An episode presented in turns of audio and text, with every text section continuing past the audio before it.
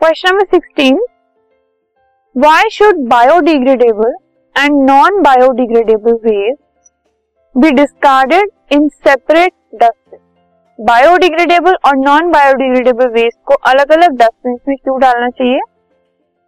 क्योंकि जो बायोडिग्रेडेबल और नॉन बायोडिग्रेडेबल वेस्ट है, उनको अलग डस्टबिन में डालने का रीजन है ताकि जो टाइम एंड एनर्जी रिक्वायर्ड है, उनको अलग अलग करने में वो बच सके और जो वेस्ट है, उनको हम अच्छे से डिस्पोज ऑफ़ कर सके। क्योंकि बायोडिग्रेडेबल का डिस्पोज करने का तरीका अलग है नॉन बायोडिग्रेडेबल को डिस्पोज करने का तरीका अलग है।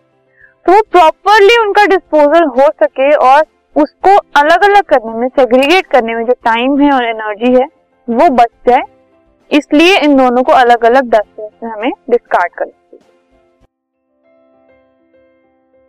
this podcast is brought you by Hubhopper शिक्षा अभियान अगर आपको ये पॉडकास्ट पसंद आया तो प्लीज़ लाइक शेयर और सब्सक्राइब करें और वीडियो क्लासेस के लिए शिक्षा अभियान के यूट्यूब चैनल पर जाएँ।